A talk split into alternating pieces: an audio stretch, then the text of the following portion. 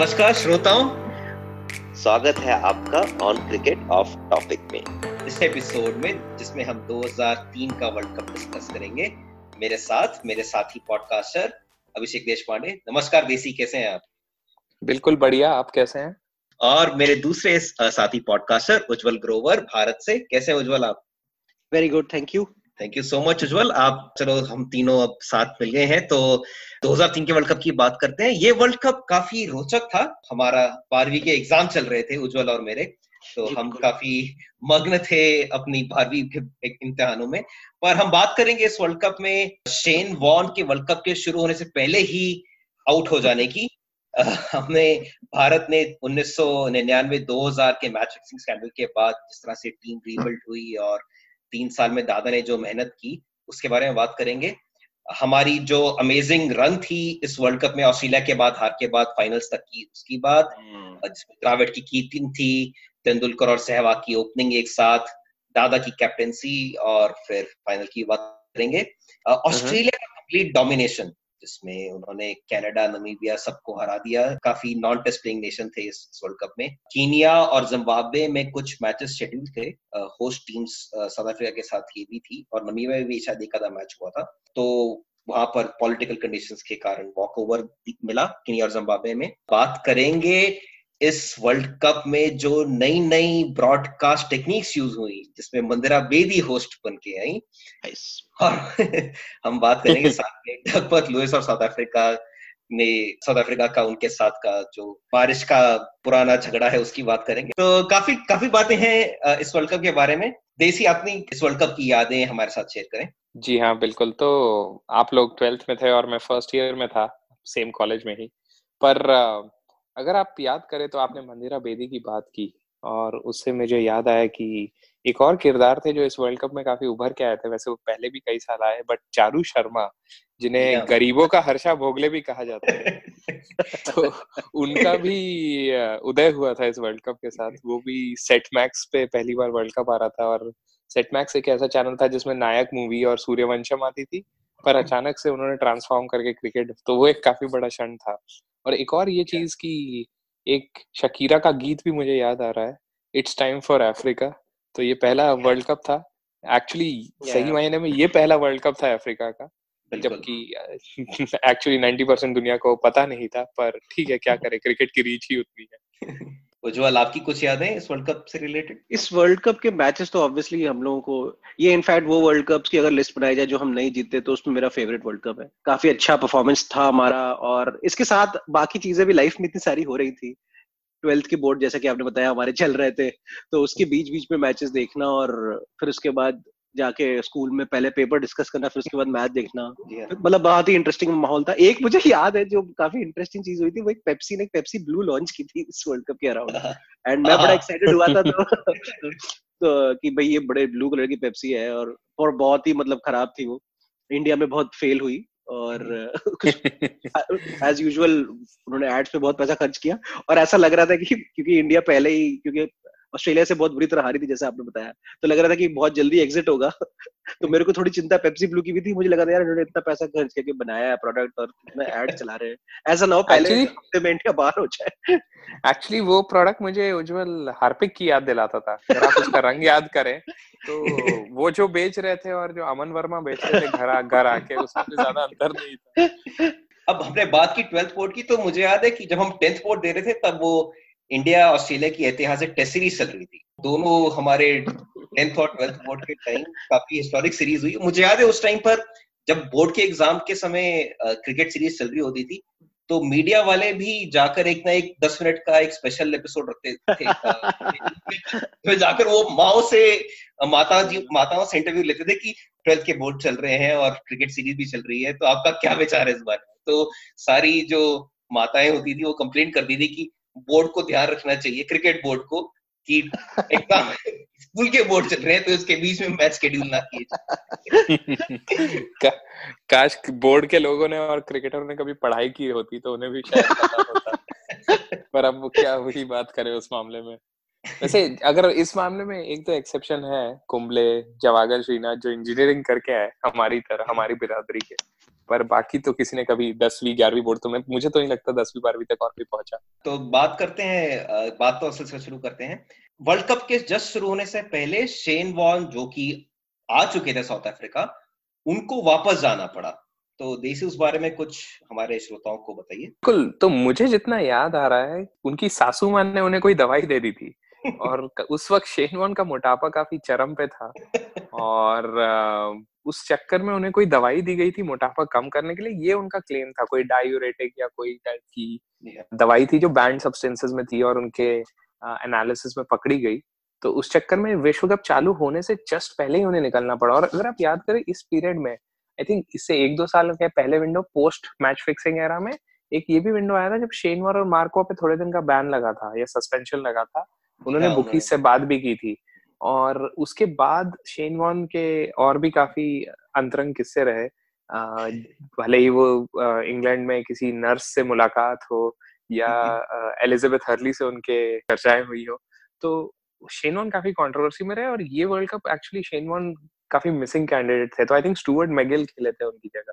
और काफ़ी बड़ा इम्पैक्ट था क्योंकि अगर आप याद करें तो 99 वर्ल्ड कप में भी Shane Warne highest wicket taker थे और 96 की जब हमने बात की तो मोहाली का वो मैच और काफ़ी उनका इम्पैक्ट रहा था दोनों पिछले वर्ल्ड कप्स में। तो काफ़ी बड़ा लॉस ही कहूँगा ये। जी हाँ ये वो टाइम था जब स्टीव वॉ टेस्ट मैच के कैप्टन थे और रिकी पॉन्टिंग वनडे टीम के और स्टीव वॉ रिटायर होने के कगार पे थे। तो कहा जा रहा था कि शायद शेन वॉन को अभी भी कंसिडर कर सकते हैं टेस्ट मैच कैप्टनसी के लिए पर इस सस्पेंशन के बाद तो क्लियर हो गया कि शेन वॉन कभी कैप्टन नहीं बन पाएँगे। जी हाँ।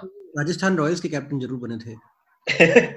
जी हाँ और आईपीएल जिताया था पहली बार में। और और मेरे को लगता है कि उनका सबसे बड़ा contribution to world cricket was the rise of sir Jadeja निन्यानवे के वर्ल्ड कप के बाद, जैसा कि हमने पिछली बार डिस्कस किया कि भारतीय टीम के लिए कुछ खास नहीं था, और एकदम उसके बाद सचिन कैप्टन बने, बहुत ही छोटे ड्यूरेशन के लिए छह महीने के लिए भी कैप्टन नहीं थे वो, और करारी हार का सामना करना पड़ा हमें निन्यानवे में ऑस्ट्रेलिया में, और उसके बाद साउथ अफ्रीका ने आकर इंडिया में ही इंडिया को हराया, जो कि मेरे ख्याल से दस साल में पहली बार इंडिया हारा किसी टीम से होम में होम में।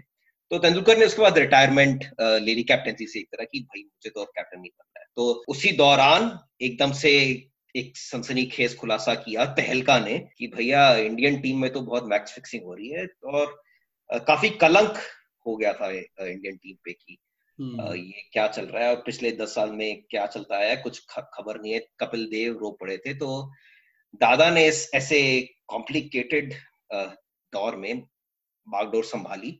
तो उज्जवल उस बारे में कुछ बताइए श्रोताओं को। डेफिनेटली ये एक ऐसा दौर है जिसमें हमें पता चलना शुरू हुआ कि ये कैप्टन बहुत इंपॉर्टेंट होता है। Generally specially Indian cricket fans के लिए ये थोड़ा डाइजेस्ट करना मुश्किल होता है बिकॉज़ हम बचपन से ही पैदा ही हुए थे, सिर्फ़ एक दो या दो प्लेयर्स पे डिपेंडेंट टीम देखकर। बट एक लीडरशिप कैसे टाई अप करती है और कैसे कॉल्स लेती है, ये दादा ने ही एक्चुअली हमें सिखाया है। दादा की जो सबसे अच्छी बात थी इस दौरान कैप्टनसी की, वो ये थी कि वो he wasn't like one of those people जो बहुत ज़्यादा पॉलिटिकली करेक्ट चीज़ें बोलते थे या करते थे। सबको नेटवेस्ट ट्रॉफी का फाइनल तो याद ही है। और उसके पहले भी उन्होंने काफ़ी ऐसी चीज़ें बोली पब्लिकली जिसमें उनको, जिनको बताया गया कि he was like a no holds barred person उनको ज़्यादा मिन्स करना नहीं आता था अपने वर्ड्स वो जो सोचते थे वो करते थे, और फ़ील्ड में भी उनको काफ़ी उस बात उस बात पे सराहाया गया था। बट इस वर्ल्ड कप की अगर बात करें तो इस वर्ल्ड कप की शुरुआत काफ़ी खराब रही इंडिया के लिए। और एक ऑस्ट्रेलिया के साथ मैच था, जिसमें हम सिर्फ़ लाइक 120 125 रन पे ऑल आउट हो गए, और ऑब्वियसली बहुत आसानी से वो मैच हार गए। एंड उसके बाद इंडिया में काफ़ी बड़ा फिरोर इकट्ठा हुआ था अबाउट द टीम बहुत सारे जोक्स आपस में पास किए गए। इनफैक्ट मोहम्मद कैफ के घर पे भी जो हुआ था, वो इसी मैच के बाद हुआ था राइट जी हाँ इसी वर्ल्ड कप के हाँ, दौरान हाँ, हाँ। तो उसके बाद I think it was very हम लोग सब काफ़ी डिप्रेस से थे बिकॉज़ वैसे भी एग्ज़ाम चल रहे थे और साथ में यहाँ एक अच्छा नहीं खेल रही थी तो ओवरऑल माहौल बड़ा खराब सा था और लग रहा था कि बहुत जल्दी एग्जिट हो जाएँगे बट इसके बाद ही दादा ने अपनी पूरी लीडरशिप स्किल्स को एट पावर लगाया और एक certain kind of role reversal हुआ। बिल्कुल हमें लगा था कि हम we were like we one of those standard teams जो आती हैं और खेलती हैं बट ऐसा नहीं था।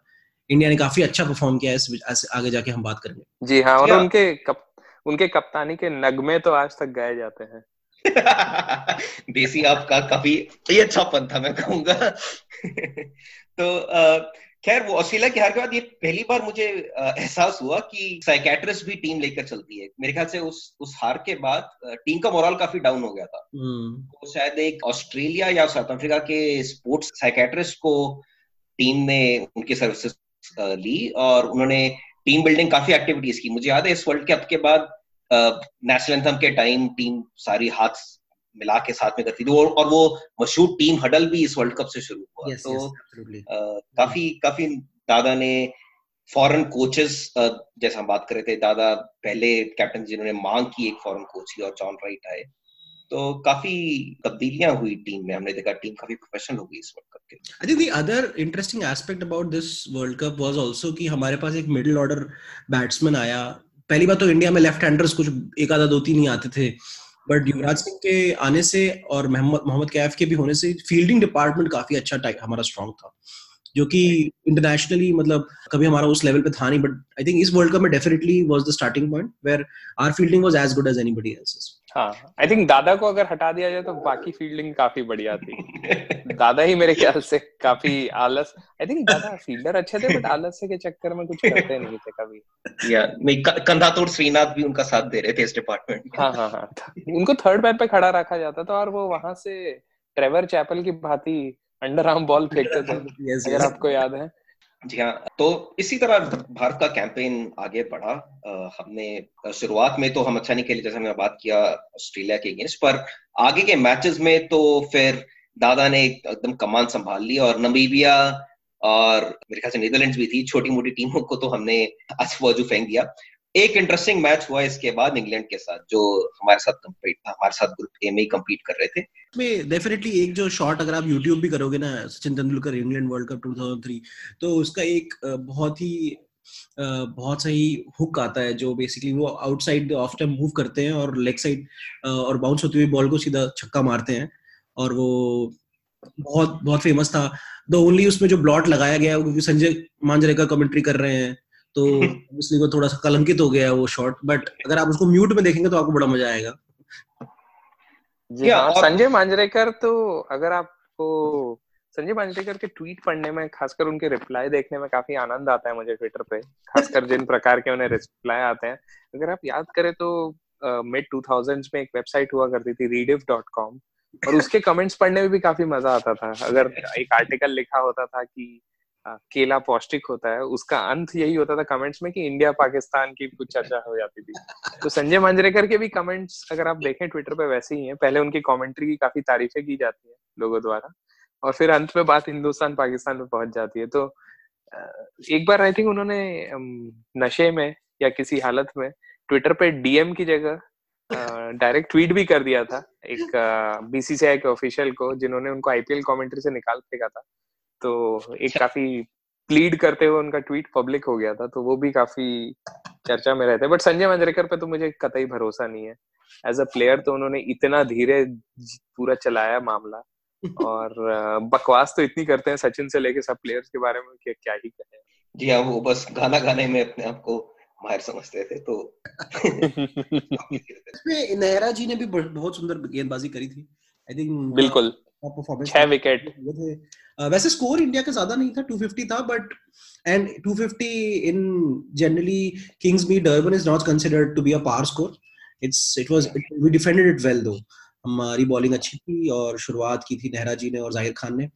और आई थिंक नेहरा ज़ाहिर खान और जवाल सिंह थे आई थिंक फ़र्स्ट और Ashish Nehra like we said took six wickets और अच्छी बॉलिंग के कारण रेगुलर विकेट्स गिरते गए and like England was bowled out for like 160 runs जी और जैसे हम बात कर रहे थे दादा ने यक्षस को चांस दिया तो एक और उभरते हुए सितारे इस टाइम थे जहीर खान जिन्होंने टेस्ट मैच में तो खैर तब तक वो इतना अपना जगह सीमेंट नहीं कर पाए थे पर वनडेज में काफ़ी अच्छी बॉलिंग करने लगे थे तब तक।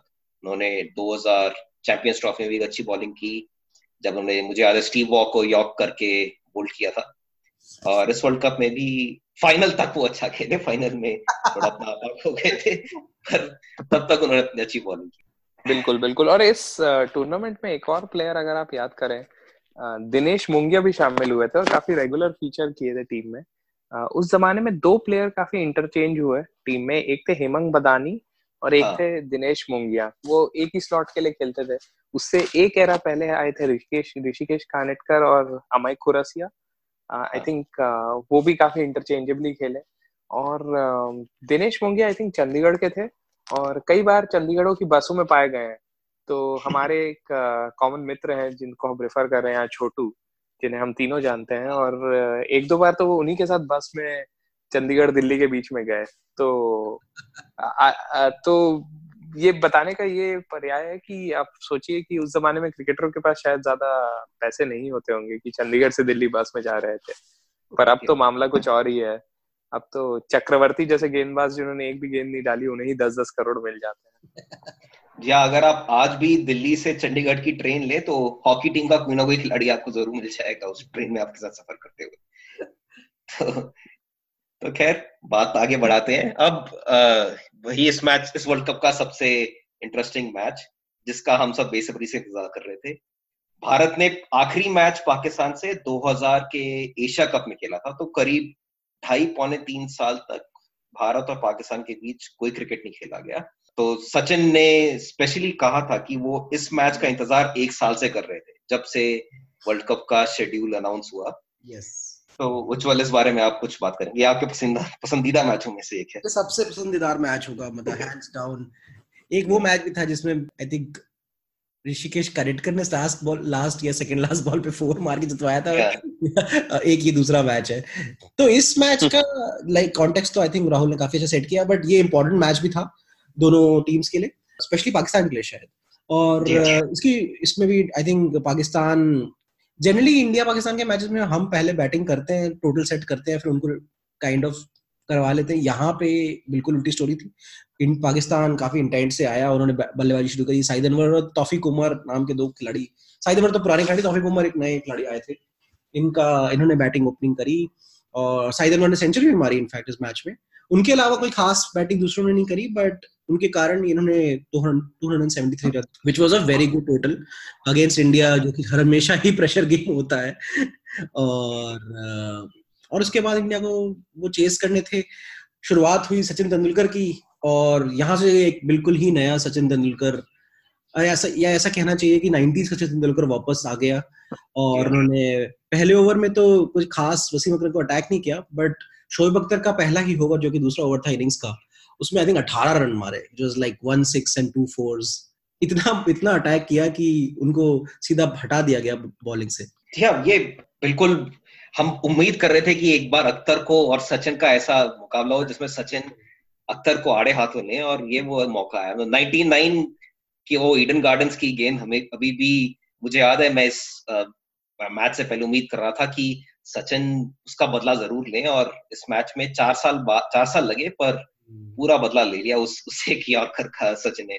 इनफैक्ट दोनों इनिंग्स में अख्तर इंस्ट्रूमेंटल थे सचिन को आउट करने में। एक तो वो यॉर्कर और सेकंड इनिंग्स में जब वो रन आउट हुए सचिन हम्म। तो उसमें भी अख्तर का थोड़ा हाथ तो हाँ, हाँ, हाथ थी या टांग थी? आई थिंक वो न, मोइन खान के भाई होते थे नदीम खान या नईम हाँ. खान लेफ़्ट आर्म स्पिनर उन्होंने बाउंड्री से थ्रो किया था और डायरेक्ट हिट लग गया था आ, आज भी आप देखें तो अभी इंग्लैंड का जैसे पाकिस्तान पाकिस्तान का इंग्लैंड दौरा चल रहा है पाकिस्तानी फील्डर कभी कैच पकड़ते तो है नहीं बट पता नहीं उस मैच में नदीम खान ने कहा से बाउंड्री से बॉल फेंकी और डायरेक्ट हिट लगी बट वो एक अच्छा अच्छा मैच भी था वैसे ओवरऑल काफ़ी एक्साइटिंग बॉलर थे सब शोएब अख्तर। इंटरेस्टिंग बात इस मैच की ये थी कि even though Sachin was going gangbusters like he. Was just different route बाकी टीम अच्छा नहीं कर रही थी। वीरेंद्र सहवाग और सचिन तेंदुलकर इस जमाने में ओपन किया करते थे। दोनों ही काफ़ी अटैकिंग प्लेयर थे और वीरेंद्र सहवाग जल्दी आउट हो गए। जल्दी तो नहीं कहूँगा मतलब kind of like 50 for one हुआ बट सौरभ गांगुली पहली बॉल पे रन आउट एलबीडब्ल्यू कर दिया वकार यूनिस ने। तो उसके बाद गिवन की इंडिया वाज 50 फॉर टू थोड़ी सी हवा टाइट थी but that's when Mohammad Kaif आए और थोड़ी लंबी पार्टनरशिप बनी और इवेंचुअली सौ रन की पार्टनरशिप के बाद थोड़ा इंडिया स्टेबलाइज हो गया। इस मैच में युवराज सिंह ने भी काफ़ी अच्छी बल्लेबाजी करी थी। हाँ एक तरह से ये मैच पिविटल था। ये वकार और शायद वसीम आखिरी बार साथ में बॉलिंग कर रहे थे। Yes, yes, तो मैच तो हम आसानी जीत गए एंड में। पर अकरम का ये आखिरी वर्ल्ड कप था। उन्होंने शायद इसी वर्ल्ड कप में अपने 500 वनडे विकेट्स पूरे किए। और इसके बाद oh, okay.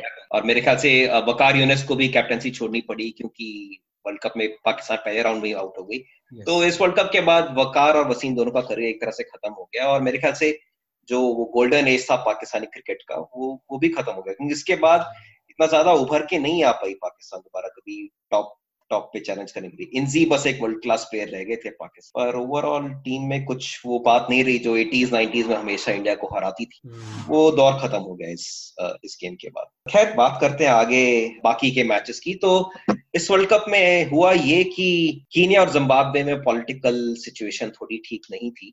तो कुछ टीम्स ने उन्हें वॉक ओवर दे दिया जिसके चलते कीनिया पहुँच गई सुपर सिक्स में। इनफैक्ट श्रीलंका को उन्हें हरा भी दिया ग्रुप स्टेज ग्रुप की बात करते हैं। ग्रुप ए में इंग्लैंड ने जिम्बाब्वे को वॉक ओवर दे दिया जिससे इंग्लैंड नॉकआउट हो गई वर्ल्ड कप में कुछ ऐसा चला कि जिम्बाब्वे और कीनिया क्वालिफाई कर गई हम्म। और बाकी दो अब दोनों ग्रुप से दो दो स्लॉट ही बाकी थे। साउथ अफ्रीका का दुर्भाग्य चलता रहा तो देसी उस बारे में कुछ बात करेंगे आप? हाँ राहुल ये तो काफ़ी रोचक मैच रहा था। साउथ अफ्रीका की बात करें तो उनका जो सफ़र चालू हुआ है दुर्भाग्यवश सरकमस्टेंसेस का वो तो 92 से चल रहा है जिसकी हम चर्चा कर ही चुके हैं हमारे पिछले पॉडकास्ट पर yeah. पर इस मैच में तो ऐसा हुआ कुछ कि डांस क्लूजनर और बाउचर आई थिंक खेल रहे थे अंत में। और 228 या 229 का टारगेट था। और uh, कुछ मिसकम्युनिकेशन हुआ। मुझे याद है कि निकी बोइए शायद दौड़ते हुए आए ड्रेसिंग रूम से। शॉन uh, पॉलक जो कैप्टन थे उनका संदेश लेकर। और क्लूजनर फिर इन्वॉल्व थे एक और एग्जिट में तो क्या ही कहें और फिर हुआ यू कि उनका थोड़ा मिसकैलकुलेशन हुआ उन्हें एक रन ज़्यादा चाहिए था आई थिंक कम्युनिकेशन ये रहा कि टाई हुआ तब भी वो जीत जाएँगे और टाई हुआ और वो हार गए। डकवर्थ लुइस जो शीट होती है वो पार स्कोर बताती है।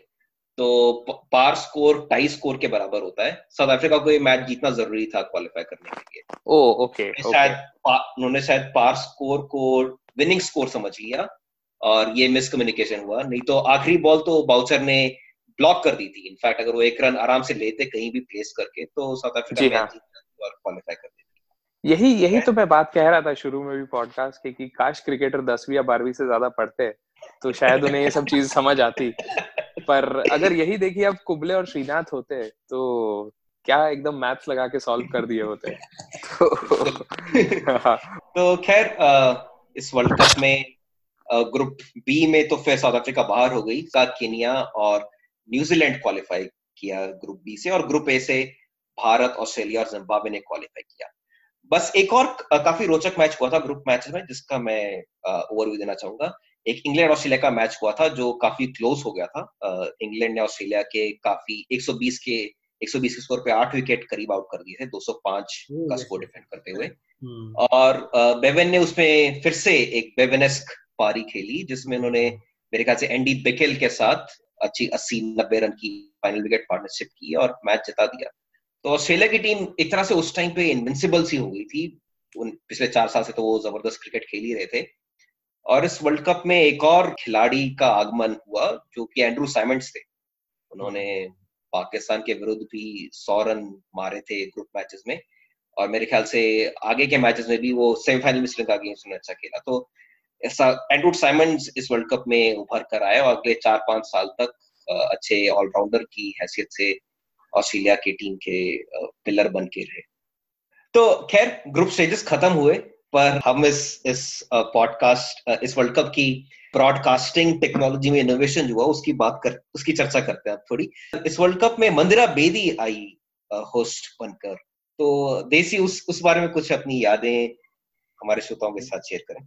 बिल्कुल। तो इस बारे में तो काफ़ी टॉपिक काफ़ी चर्चाएँ हुई थी उस जमाने में। मुझे याद है कि इससे जस्ट पहले एक श्रीलंका में सीरीज़ हुई थी और आई थिंक उसमें रूबी भाटिया आई थी होस्ट बनकर और वहाँ हाँ। से शुरुआत हुई कि एक एक चलन चालू हुआ कि महिलाएँ आए स्पोर्ट्स प्रेजेंटेशन में। इस बात जब मंदिरा बेदी को सिलेक्ट किया उन्होंने चारू शर्मा के साथ तो उस पर काफ़ी कंट्रोवर्सी हुई काफ़ी ऑपेड पीसेस लिखे गए कि ये क्रिकेट के लिए सही नहीं है। किसी खिलाड़ी को लेना चाहिए था उन्हें क्रिकेट का कोई ज्ञान नहीं है। पर अगर आप सोचे तो मंदिरा बेदी के आने से काफ़ी उन्हें तो अटेंशन मिला था। ऊपर से उस शो को आई थिंक एक्स्ट्रा इनिंग्स कहा जाता था। एक्स्ट्रा इनिंग्स यस हाँ और अब देखिए हमें भी इतने साल बाद याद है तो ज़रूर आ, और तो अगर हाँ हमें इस बात पे ज़्यादा टिप्पणी नहीं करनी चाहिए बट उनके आ, कपड़े भी काफ़ी उस समय पॉपुलर हुए थे उनका स्टाइलिंग भी काफ़ी पॉपुलर हुआ था जो शांति के सीज़न में पॉपुलर था और इस जमाने में भी हुआ तो काफ़ी पॉपुलर रही और आई थिंक उन्होंने हेल्प ही किया गेम को मेरे हिसाब से। या पॉपुलैरिटी तो उन्होंने बिल्कुल बढ़ाई गेम की थोड़ा ग्लैमर फैक्टर वो लेके आई। और मेरे ख्याल से वो पहला वर्ल्ड कप भी था जिसमें मैंने फीमेल कमेंट्री भी सुनी। एक साउथ अफ्रीकन कमेंटेटर हुआ करती थी उनका नाम याद नहीं है पर वो उन्होंने उस कमेंट्री की इस वर्ल्ड कप में उनकी आईसीसी के ऑफिशियल कमेंटेटर्स पैनल में थी वो। और इस कारणवश अब हम देखेंगे कि इस इस बार के वर्ल्ड कप में I think there are two और three women who are part of the official commentators panel Isa Guha उनमें एक है और हम मिताली राज सॉरी मिताली राज को भी कई कई बार देखते हैं कि वो कमेंट कमेंट्री करती हैं आईपीएल वगैरह में। तो एक तरह से रुचि बढ़ाई है उन इन सब कमेंटेटर्स ने और प्रेजेंटर्स ने महिलाओं हाँ। खैर बात आगे बढ़ाते हैं सुपर सिक्स स्टेज की। तो सुपर सिक्स इतना कंपेरेटिव नहीं था क्योंकि केन्या और जिम्बाब्वे की टीम्स पहुँच गई थी सुपर सिक्स में। ग्रुप ए से इंडिया और ऑस्ट्रेलिया और केन्या थी। इंडिया ने अपनी अच्छी फॉर्म को बरकरार रखा और तीनों सुपर सिक्स मैच जीत गए। तो हमने श्रीलंका को आसानी से हरा दिया न्यूजीलैंड को और किनिया को तो हरा ही दिया। तो ऑस्ट्रेलिया भी एक तरह से स्टीम रोल करती चढ़ती चलेगी अपने ओपोनेंट्स को। केन्या के लिए फिर से फ़ायदा हुआ क्योंकि उनको मेरे ख्याल से एक और वॉक ओवर मिल गया स्टेज पे। तो केन्या भी क्वालिफाई कर गई सेमीफाइनल तो सेमीफाइनल का जो स्टेज था, वो एक तरह से इंडिया को, इंडिया के लिए काफ़ी अच्छा रहा क्योंकि इंडिया का सामना फिर से केन्या के साथ होने वाला था। सेमीफाइनल लाइनअप में सिर्फ़ इंडिया अगेंस्ट केन्या और ऑस्ट्रेलिया वर्सेस श्रीलंका हुआ। तो उज्जवल इन इन दो मैचेस के बारे में को कुछ बताइए। हाँ तो इंडिया और केनिया का जो पहला सेमीफाइनल जैसे राहुल ने बताया, वो काफ़ी ऑर्डनरी गेम ही था इंडिया के लिए। इंडिया ने पहले बल्लेबाजी करी और सचिन तेंदुलकर सहवाग ने ओपन किया।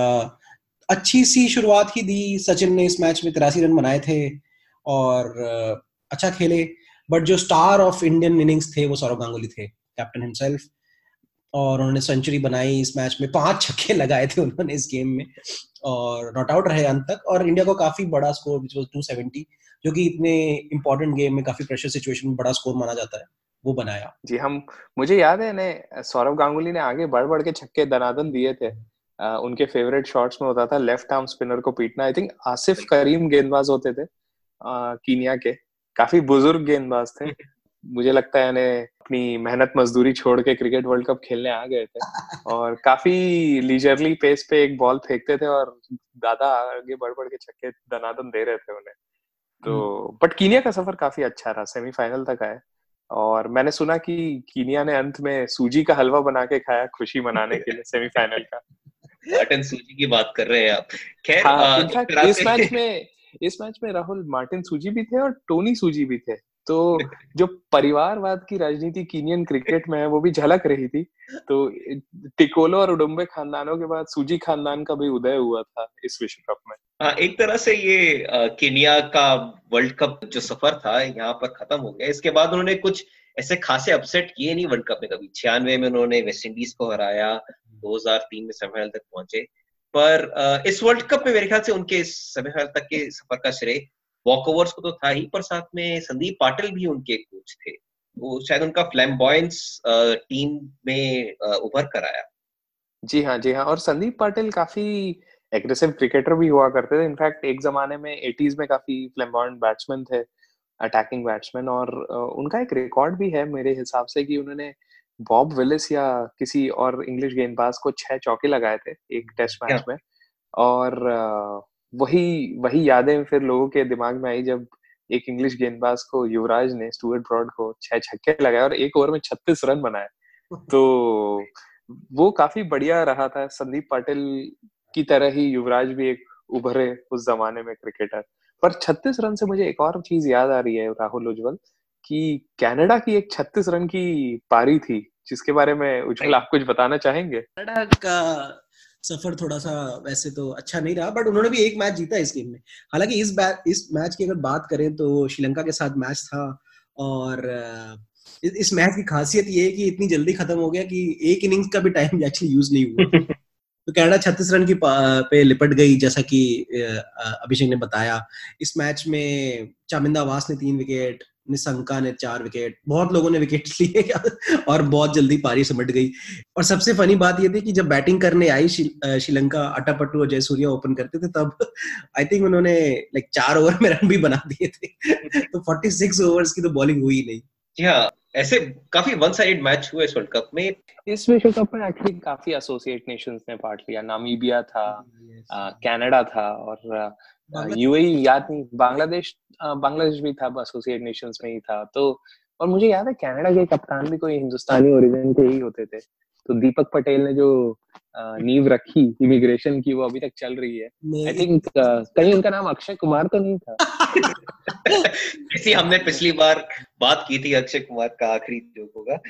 तो खैर श्रीलंका के अगेंस्ट तो कनाडा कुछ खास कर नहीं पाई पर जो दूसरा सेमीफाइनल था वो श्रीलंका और ऑस्ट्रेलिया के बीच में था।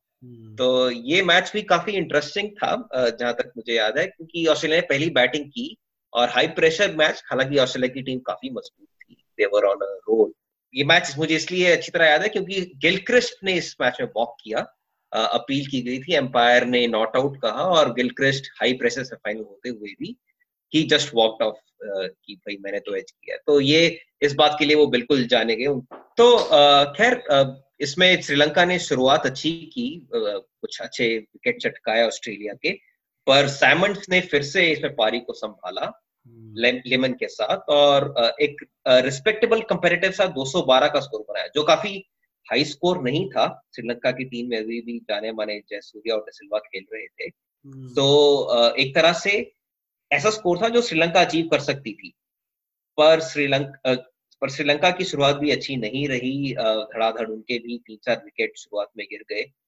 डिसिल्वा क्रीज पर आए पर वो भी वो भी नहीं टिक पाए। तो एक तरह से पारी उनकी फटाफट सिमटती हुई नज़र आई और 123 पे सात वो कर पाए जब बारिश शुरू हो गई तो वो काफ़ी पीछे रह गए थे डकवर्थ लुइस पार स्कोर के और ऑस्ट्रेलिया फाइनल में पहुँच तो एक वर्ल्ड कप में सबसे अच्छी मतलब जो ये बात कहते हैं ऑस्ट्रेलिया की कि उनको ये सिखाया जाता है कि देयर इज़ नो सिचुएशन जिसमें आप पहुँच जाओ जहाँ पे आप जीत नहीं सकते। वो एक बहुत इंटरेस्टिंग उभर के आए। क्योंकि दो तीन ऐसे मैचेस थे जब वो या तो पचास पे चार हो चुके थे या चालीस पे तीन हो चुके थे पर उनके मिडिल ऑर्डर ने उनको रिकवर करके फिर एक रिस्पेक्टेबल स्कोर बनाया या तो मैच जितवाया।